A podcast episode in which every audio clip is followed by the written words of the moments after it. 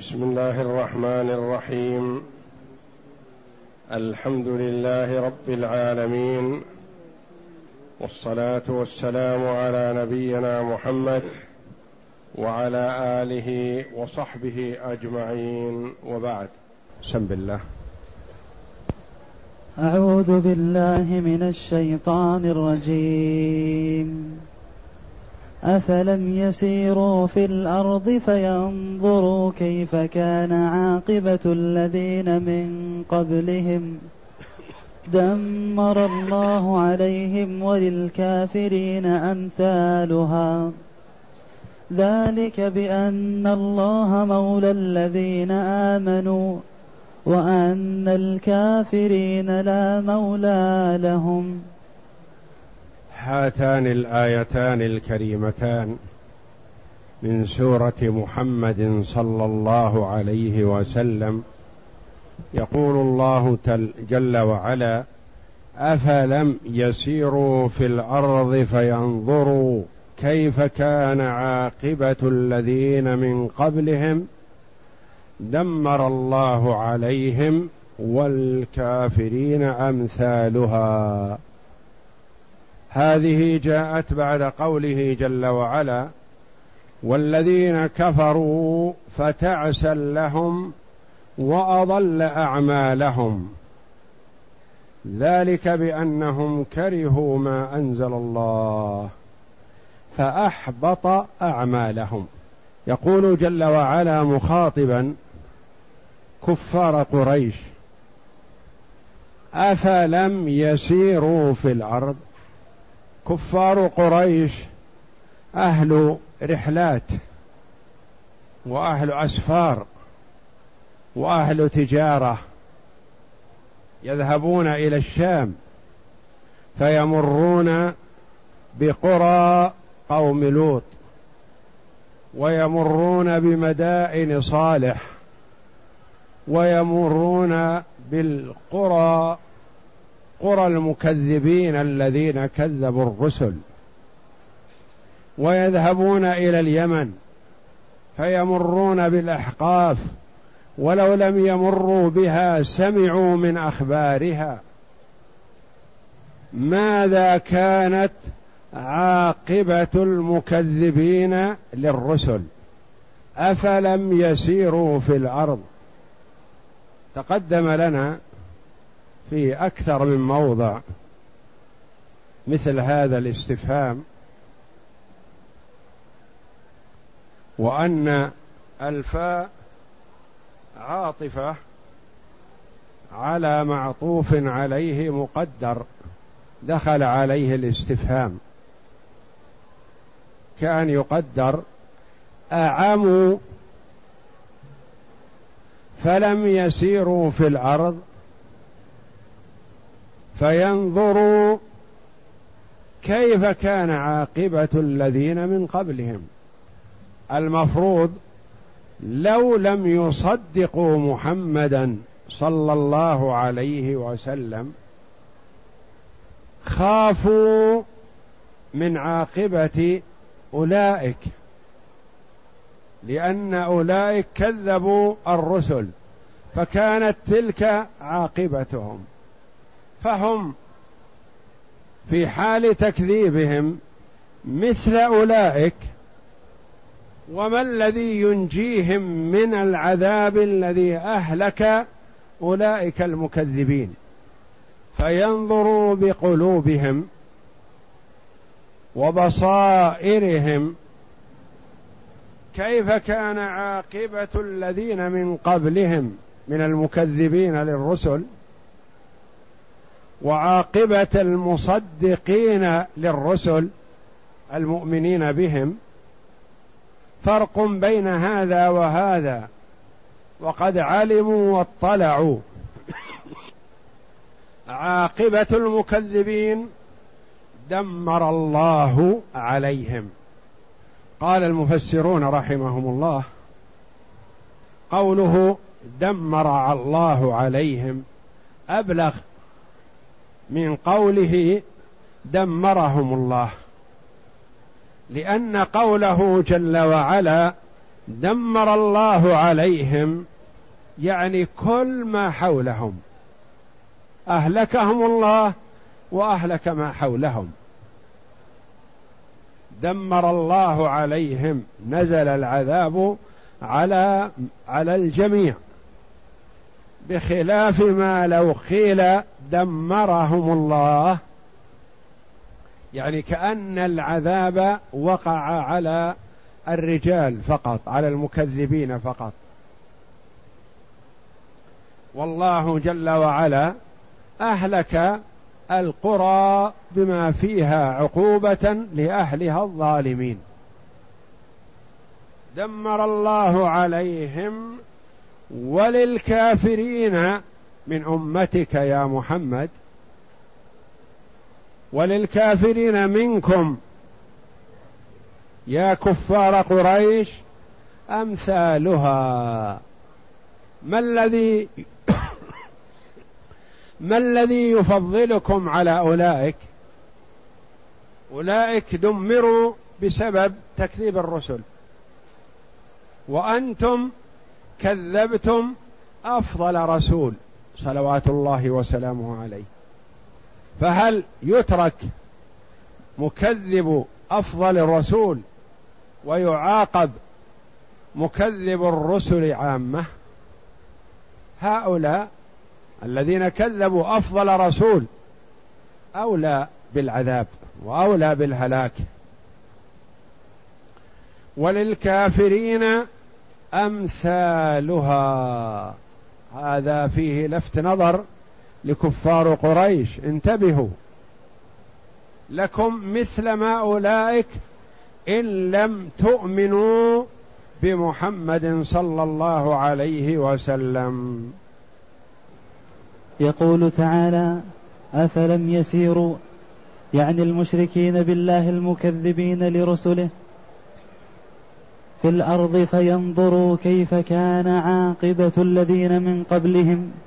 دمر الله عليهم عاقبهم بتكذيبهم وكفرهم ونجى المؤمنين من بين أظهرهم. ولهذا قال وللكافرين أمثالها ثم قال ذلك بأن الله مولى الذين آمنوا وأن الكافرين لا مولى لهم. ذلك التدمير لأولئك. ولكم يا كفار قريش إن لم تؤمنوا بأن الله مولى الذين آمنوا. الله مولاهم وناصرهم ومؤيدهم ويقيهم العذاب وأن الذين كفروا الكفار كفروا بالله كفروا بالرسل لا مولى لهم لا ولي ولا ناصر لا أحد يدافع عنهم ولا أحد يتولى أمرهم. ولا أحد ينجيهم من عذاب الله. قيل هذه الآية نزلت يوم أحد. في غزوة أحد. التي استشهد فيها عدد من الصحابة رضي الله عنهم. ومنهم سيد الشهداء عم النبي صلى الله عليه وسلم حمزة بن عبد المطلب ومجموعة من الشهداء رضي الله عنهم وأرضاهم. وذلك أن موقعة أحد كما عرفنا من قبل كان مبدأ النصر للمسلمين والغلبة لهم وأن الكفار ولوا منهزمين. وأن النبي صلى الله عليه وسلم جعل قبل المعركة خمسين من الرماة قال الزموا مكانكم. ولو رأيتم الطير تخطفنا لأنهم بمثابة الحراس وبقاؤهم فيه تخويف للكفار. فلما انهزم الكفار وبدأ المسلمون يجمعون الغنائم. قال بعض الرماة لبعض خلاص انهزم الكفار وما بقي أحد وإنما هي غنائم الآن فنذهب ونجمع الغنائم مع أصحابنا. فقال أميرهم ألم يقل لكم النبي صلى الله عليه وسلم لا تبرحوا مكانكم ولو رأيتم الطير تخطفنا؟ تأولوا بأن هذا في حال لو حصل هزيمة على المسلمين. أن لا ننزل. لكن الآن حصل النصر والتأييد وأولئك فروا هاربين. عادوا إلى مكة. منهزمين. فنزل الرماة. وكان مع جيش الكفار خالد بن الوليد رضي الله عنه وكان من المحنكين. التفت وهم منهزمون فارون. فإذا الجبل قد خلع جبل الحراسة والذي يرى فيه الرماة قد خلع فلف بالجيش وعاد به. ففتكوا بالمسلمين. وحصلت الشهادة لمن حصلت له الشهادة من المسلمين. وجرح النبي صلى الله عليه وسلم وكسرت رباعيته. واستشهد بعض الشهداء وقتلوا. ومثل بهم رضي الله عنهم وأرضاهم وانتصر الكفار بسبب معصية الرسول صلى الله عليه وسلم. وظن المشركون أنهم قضوا على النبي صلى الله عليه وسلم وعلى أبي بكر وعلى عمر وعلى كبار الصحابة وانتهوا. ما بقي إلا شيء قليل قالوا مشوا وتركوهم. وقبل أن ينصرف أبو سفيان وهو قائد جيش المشركين قبل أن يسلم صعد على أعلى الجبل وفي قال افي القوم محمد؟ فقال النبي صلى الله عليه وسلم لا تجيبوه. ثم قال أفي القوم ابن أبي قحافة؟ يعني أبا بكر الصديق رضي الله عنه. فقال لا تجيبوه. فقال أفي القوم عمر بن الخطاب؟ فقال النبي صلى الله عليه وسلم لا تجيبوه. فالتفت أبو سفيان إلى أصحابه فقال أما هؤلاء فقد هلكوا وقد كفيتموهم. وهم المشركون أحرص ما يكونوا على هؤلاء الثلاثة لأنهم إن ذهب هؤلاء الثلاثة ما يظنون أن تقوم للإسلام قائمة. وإن بقي واحد منهم قام بالأمر بعدهم.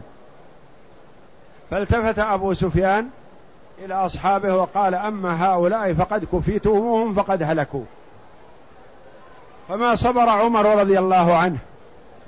وقال اخسأ يا عدو الله. قد أبقى الله ما يس لك ما يسوءك. وإن الثلاثة الذين ذكرتهم كلهم أحياء. فقال أبو سفيان يوم بيوم بدر والحرب سجال. ثم قال إنكم سترون في القوم مثله وإني لم آمر بها ولم أنهى عنها. لأنهم مثلوا في حمزة رضي الله عنه وعدد من الصحابة رضي الله عنهم. يقول ما أمرت بهذه المثلة؟ لكني ما كرهت وجودها. ثم قال اعلو هبل. ينادي باعلى صوته اعلو هبل. فقال النبي صلى الله عليه وسلم ألا تجيبوه؟ قالوا ما نقول يا رسول الله؟ قال قولوا الله أعلى وأجل. فقالوا الله أعلى وأجل. قال أبو سفيان لنا العزى ولا عزى لكم. ينتصر ويفتخر بالعزى. فقال النبي صلى الله عليه وسلم ألا تجيبوه؟ قالوا ما نقول يا رسول الله. قال قولوا الله مولانا ولا مولى لكم. يتمثل النبي صلى الله عليه وسلم هذه الآية الكريمة. ثم صرف الله جل وعلا المشركين عن المسلمين بعدما أثخنوا فيهم وقتلوا من قتلوا واستشهد من استشهد رضي الله عنهم وأرضاهم. كل هذا بسبب معصية الرسول صلى الله عليه وسلم. سبحان الله الله فالنبي صلى الله عليه وسلم يقول قولوا الله مولانا يعني يتولى أمرنا الله ناصرنا الله مؤيدنا مآلنا إلى ربنا جل وعلا وأما أنتم فلا مولى لكم. الله أكبر. الله أكبر. وأن الكافرين مطلقا الكفار بالله جل وعلا وبرسل الله صلوات الله وسلامه عليهم أجمعين. وأن الكافرين لا مولى لهم لا مؤيد ولا ناصر ولا يمنعهم أحد من عذاب الله. قد يقول قائل ورد قوله جل وعلا عن الكفار ثم ردوا إلى الله مولاهم الحق وورد قوله جل وعلا وأن الكافرين لا مولى لهم. في الآية الأولى أثبت لهم المولى ثم ردوا إلى الله مولاهم وهم كفار. وفي الآية الثانية نفى المولى لهم. أليس بينهما تعارض أو اختلاف؟ يقال لا. لا تعارض ولا اختلاف. لأن المولى تأتي بمعان كثيرة. المولى الذي ينصر والمولى السيد والمولى الخالق والمولى الرازق. ففي الآية هناك ثم ردوا إلى الله مولاهم الحق يعني خالقهم. ورازقهم وإلههم شاءوا أم أبوا هو ربهم وهو إلههم ردوا إلى الله مولاهم الحق وهنا وأن الكافرين لا مولى لهم يعني لا ناصر لهم ولا مؤيد لهم فهم لا يجدون من ينصرهم ولا من يؤيدهم ولا من يأخذ بأيديهم فيقيهم العذاب. ثم قال ذلك بأن الله مولى الذين آمنوا وأن الكافرين لا مولى لهم. ولهذا قال أبو سفيان صخر بن حرب رئيس المشركين يوم أحد حين سأل عن النبي صلى الله عليه وسلم وعن أبي بكر وعمر فلم يجب وقال فلم يجب. فلم يجب. يعني الرسول قال لا تجيبوه. لا تجيبوه خصرا له وعدم استجابة لندائه نعم. فلم يجب. وقال أما وإذا سكت عنه أول الأمر ظن أن هؤلاء قد قتلوا. ثم إذا بانوا أحياء بحمد الله صارت أشد مصيبة عليه. نعم نعم. وقال أما هؤلاء فقد هلكوا. وأجاب عن عمر بن الخطاب فقال كذبت يا عدو الله بل أبقى الله لك ما يسوءك وإن الذي عددت لأحياء كلهم. فقال أبو سفيان يوم بيوم بدر والحرب سجال. يعني يوم لنا ويوم لكم أنتم غلبتونا في بدر وحنا غلبناكم في أحد. نعم. أما إنكم ستجدون مثلة لم آمر بها ولم تسوءني ثم ذهب ورد أنه قالوا أن أجابوه بقوله لا سواء قتلانا في الجنة وقتلاكم في النار. قتلانا في الجنة أحياء عند ربهم يرزقون وقتل الكفار في نار جهنم والعياذ بالله شتان ما بينهما. ثم ذهب يرتجز ويقول يرتجز يفتخر. نعم. أعلو هبل. اعلوا هبل. صنمهم الذي يعبدونه. اعلوا يقول أنت الذي نصرتنا وأنت الذي أيدتنا. اعلوا اعلوا عقول الكفار عقول سخيفة. صنم. كيف يعني ولا يدري عن شيء. جماد. نعم. فقال رسول الله صلى الله عليه وسلم ألا تجيبوه؟ قالوا يا رسول الله وما نقول؟ لأنه في حال السؤال عن الأشخاص قال النبي لا تجيبوه. لكن لما وصلت المسألة إلى باب التوحيد ورفع شأن الأصنام قال ألا تجيبوه؟ أجيبوه. لا تتركوه. على ضلالته. نعم. قال قولوا الله أعلى وأجل. الله أعلى من كل شيء. نعم. ثم قال أبو سفيان لنا العزى ولا عزى لكم.